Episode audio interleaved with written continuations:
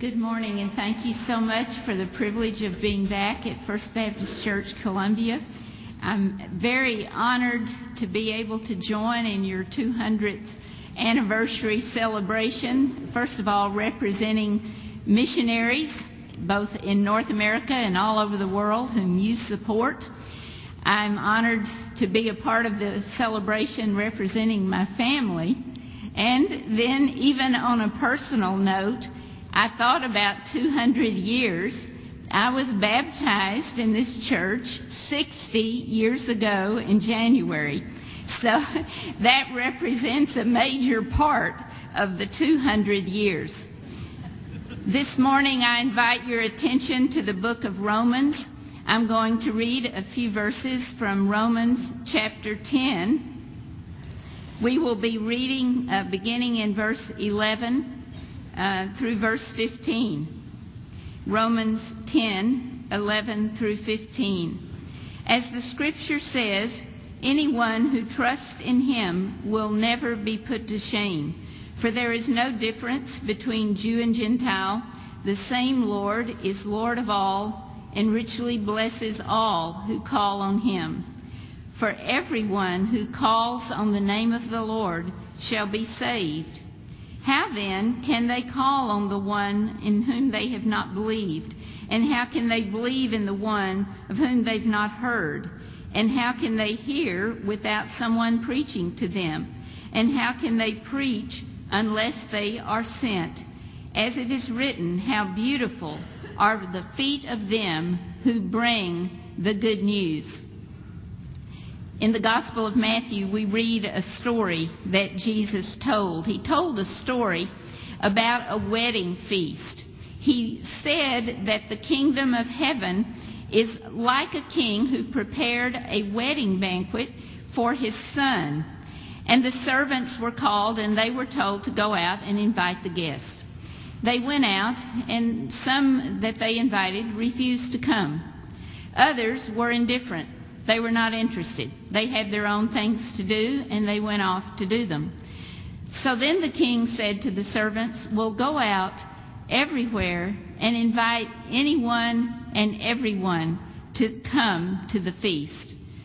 We see later in the story that there was a man there who wasn't dressed in wedding clothes. He was not prepared, and he was sent out.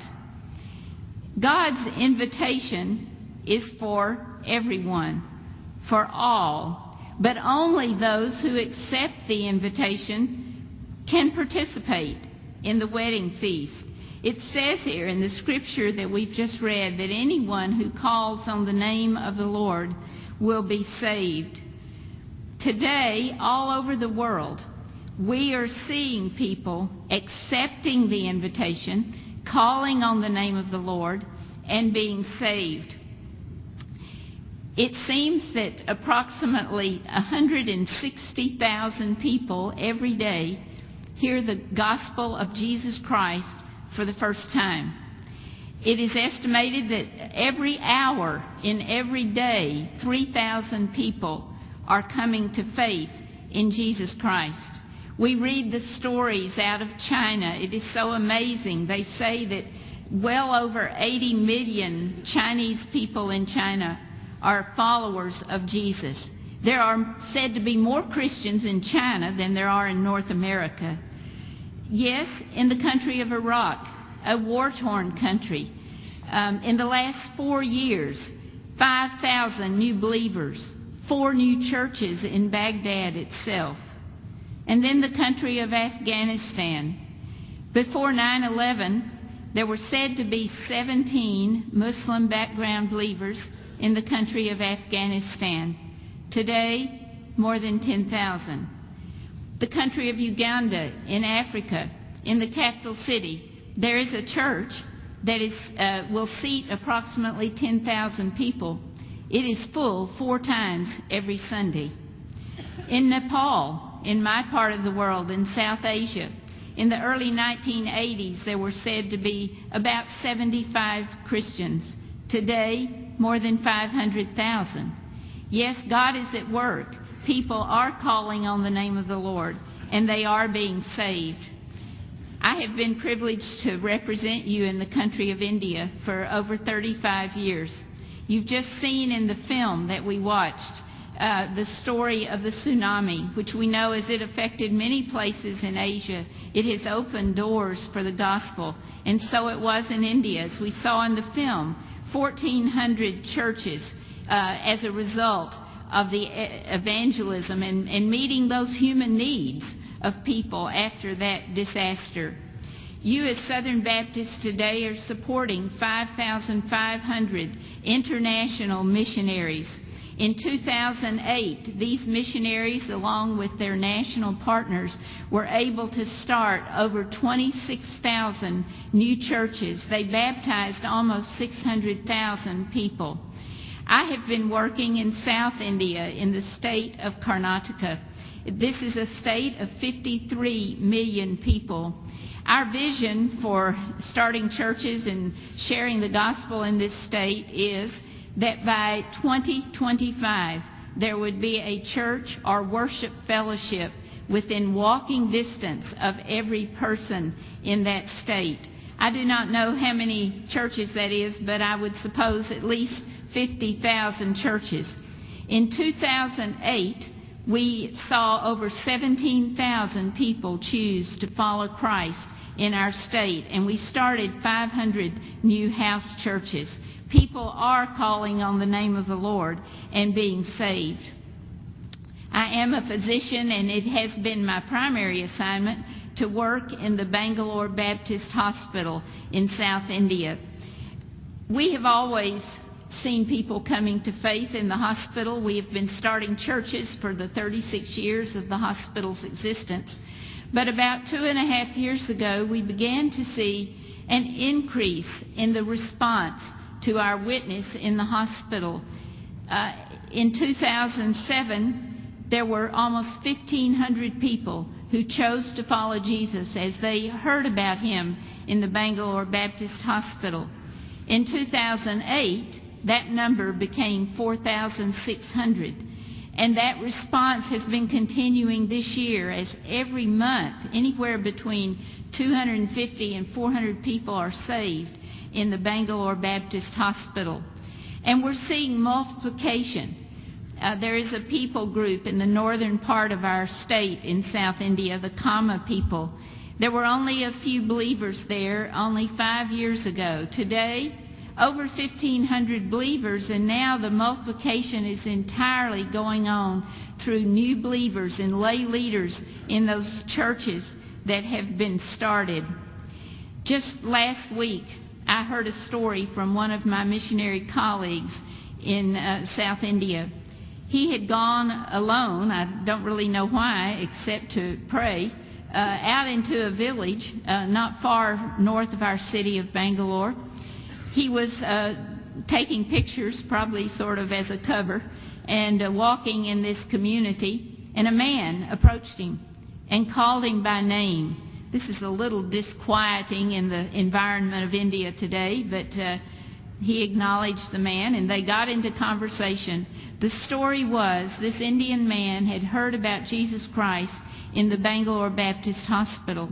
He had been led to faith by a church planter whom you support through the Lottie Moon Christmas offering. He realized in reading the Bible that he was supposed to tell others about Jesus. He had had very little training and very little discipling had been done. But he had begun going out to villages all around him, and many had chosen to follow Jesus because of his testimony. And that morning, my missionary colleague was able to sit with him and in two hours provided him with basic training that he could now go out and share with others whom he had led to faith. Since August in the Bangalore Baptist Hospital, we've been having a, a time of uh, prayer and renewal.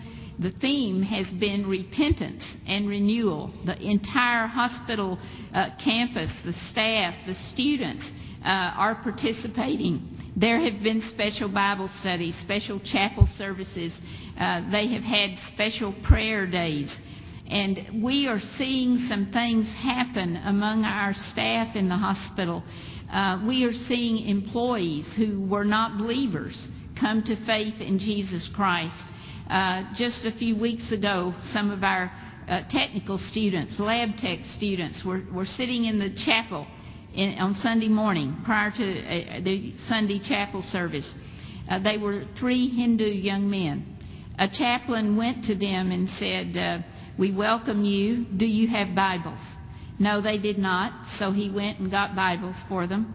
And after the service, the chaplain went back to them and said, Did you understand what you heard this morning?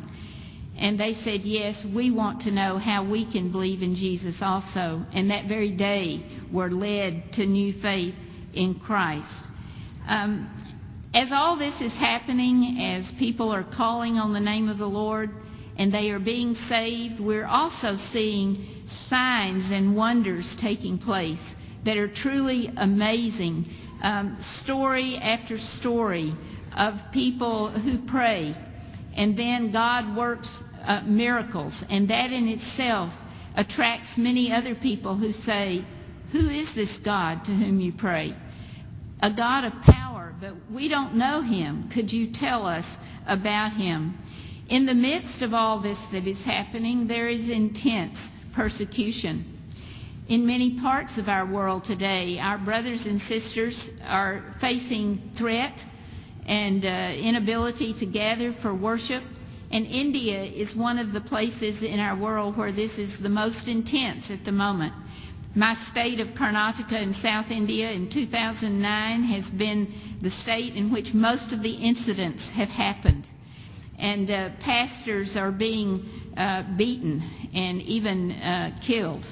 Uh, worship is being disrupted. Worship places are being destroyed. Bibles are being burned. And they live under this threat. But in the midst of that, the witness only increases as they are firm in their faith and they're bold in their witness and they share Jesus Christ.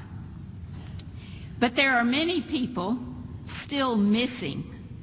There are many people who haven't even had this invitation to the wedding feast. They've not yet been told about Jesus Christ. We saw again in the video one and a half billion people in our world today who have had no opportunity to hear, no access to the gospel of Jesus Christ. There are probably another two billion who perhaps have had access or some exposure, but they have never heard the gospel in a way that they could understand and make any kind of choice about following Jesus. There are over 6,000 people groups, ethno linguistic groups in our world who are said to be unreached. That means less than 2% of those people are evangelical believers in Jesus Christ. For some of those people groups, there are no believers, there are no churches, there are no, no Christians who are engaging them with the gospel of Jesus Christ. Those missing from the wedding feast without invitation so far probably represent at least 700 languages. People are in remote places, in hard to reach places, in places where no missionary or Christian has ever gone. They are in places that prohibit uh, the Christian faith and practice of the Christian faith and Christian witness. They are living in Muslim and Hindu cultures where there is hostility to the gospel and there is danger to anyone who would dare to speak in the name of Jesus and hand out this invitation to the wedding feast. They are in places where they do not have their Bible or any kind of literature in their own language. In this state where I've been working in South India, Karnataka, uh, I told you that there are 53 million people. Uh, 1.9% of them claim Christianity as their uh, religion probably half of those have no personal relationship with Jesus Christ. So many are missing. I was always amazed in, in my years of working in the hospital as I would talk to patients and others and would ask them, uh, What do you know about Jesus? And they would say, What is that? And they had never heard the name of Jesus. In the Bangalore Baptist Hospital last year, we treated uh, over 200,000 patients.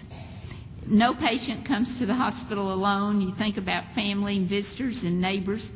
I'm sure the hospital touches at least 500,000 people a year. Most of those people are lost without Jesus Christ. They're still missing. Um, in South Asia, India is the largest country in South Asia. There's seven nations that make up South Asia. Uh, there are one and a half billion people living in South Asia, and it is said to have the most dense lostness of any place in the world 874 lost people in every square mile. That is compared to uh, China, where there's said to be 350 or so per square mile who are lost. But then we look around us right here in North America 250 million people lost, three in four in North America. Your South Carolina Baptist Convention told me that they estimate lostness in South Carolina to be 77%. Many are still missing, and they're right here with us. How can they call on Him of whom, whom they've not believed? And how can they believe in someone of whom they've not heard? And how can they hear without someone preaching to them? And how can they preach to them unless they are sent? So, whose mission is it to deliver the invitations? Jesus has commissioned his church, us, his followers, to go and to make disciples not just present the gospel, but lead people to faith and then to disciple them. And so, what can you do? How can you help carry out this mission? The very first step, a preliminary step before carrying out the mission, is that the mission be yours. And that requires a personal relationship with Jesus Christ. And there may be someone here this morning who is missing and who needs to know Jesus personally. When we think about First Baptist Church Columbia, 200 years of history, this church has been focused through all the years on outreach. I found a sentence in your church covenant of 1870. It says this We promise to use our influence to forward and promote the interest of the Redeemer's kingdom in the world. Um, interesting things that in your heritage as a church. The first written record of the women's missionary organizations was in 1889. You began starting churches in 1889 as you started missions here in Columbia and the surrounding area. Most of them ultimately became churches over those years. You think about missionaries that God called out of this congregation, names like J.W. Richardson and Charles Coward, and we could name so many that God called. You've been involved through all of these many, many years in supporting various mission causes right here in your state of South Carolina. Since 2001, you have taken upon yourselves the task of, of starting churches right here. You've started five churches in these last eight years, and two of those congregations are ethnic congregations. Yes, your own mission, but yet so much of the task is not finished. What about today? It's great to talk about 200 years, but this is the time now to move forward for the future. It is our mission to tell people who are lost without Jesus Christ about Him and to make disciples. And how can you participate? First of all, you participate as you pray. I challenge you to pray for people who are missing, who are lost. It may be that this church would have a, a specific people group that you would adopt for prayer.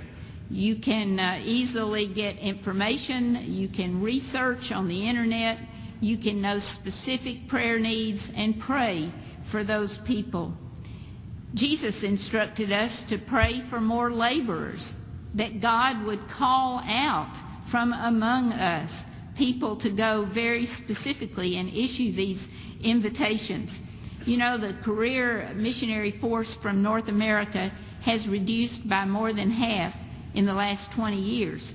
Um, in the 80s, there were probably 69,000 missionaries of various types from North America. Today, 35,000. But as that has been happening, God has been mobilizing many Christians uh, in even the third world who are now reaching out to other places as missionaries, taking the invitation to the wedding feast. We need to pray that God would call out more laborers from amongst us and from amongst our Christian brothers and sisters all over the world. We need to pray for those that receive the invitation. As they hear the good news, we need to pray that they would call on the name of the Lord, that they would uh, receive the invitation, not indifferently, not in a negative way, but that they would accept the invitation. Pray that barriers to the gospel would come down.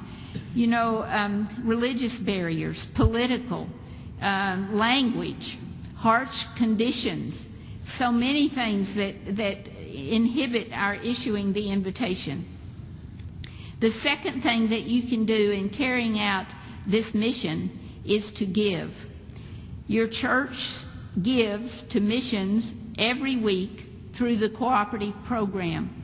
This is essential. This is how we as Southern Baptists have done this since 1925. Our, all of our churches together. And together we can do so much more than we could individually. But also, especially for international missions, we support the Lottie Moon Christmas offering. You've already heard this morning, all of that goes to your missionaries, 100%. It makes up more than half of the budget of the Southern Baptist International Mission Board. I need to make you aware this morning that because our giving in 2008 was significantly less than projected, we have had to suspend many missionary appointments. God is calling out more missionaries from our churches than ever, but they cannot go because we do not have money to send them. Our missionary force of 5,500 all over the world will be down to 5,000 in the next three or four months. That is intentional and it is a goal because we do not have money to support them. Ministry budgets all over the world have been slashed because of lack of funds. Our goal for the Lottie Moon Christmas offering in the Southern Baptist Convention this year is $175 million. Your church has a very lofty goal of $200,000. I challenge you to give sacrificially, to give even beyond this. We've seen the children demonstrate giving this morning, and we we just would challenge you to give as you have never given before. In Sunday school this morning, a lady came to me and said she had already doubled her Lottie Moon gift over last year. This is what we need to do. The third way in which you participate in the mission is by going. There are opportunities right here at home. You may say, Well, I cannot go anywhere physically or financially. You can go in your neighborhood. If you're not even able to do that, you can invite people into your homes. There are thousands of internationals living here in your city. I uh, was researching that, and it seems that you have internationals from more than 70 countries living in Columbia. At the university, as you would expect, many international students. There are over a thousand international students from over 100 countries. What an opportunity. These people, most of them are missing from God's kingdom. And to issue them an invitation uh, is, is such a great need. You have neighbors with whom you can share Jesus Christ. The South Carolina Baptist Convention has a program in 2010 that's called A Witness to the World. It is focused here in South Carolina, in North America, and all over the world. here in your state, they're talking about partnerships with schools and also multi housing communities. In North America, they anticipate church planting missions to Atlanta, into the state of Ohio, and into Canada in Nova Scotia. And then internationally, they have four targets for 2010 North Africa, India, Peru, and London. You are planning a mission trip, I believe, to Peru in July. So God has many opportunities for short term mission involvement. And there would be young people in your congregation whom God would call into international service, career missions. Are you willing to go? Are you willing to say yes? I would like to read now from Revelation uh, chapter 19. Then I heard what sounded like a great multitude, like the roar of rushing waters, and like loud peals of thunder, shouting, Hallelujah! For our Lord God Almighty reigns. Let us rejoice and be glad and give him the glory, for the wedding of the Lamb has come, and his bride has made herself ready. Fine linen, bright and clean, was given her to wear. Fine linen stands for the righteous acts of the saints. Then the angel said to me, Write, Blessed are those who are invited to the wedding supper of the Lamb. And he added, These are the true words of God. Billions are still missing. Many have never even received an invitation it is our mission to tell them the good news of Jesus Christ and eternal life. Thank you.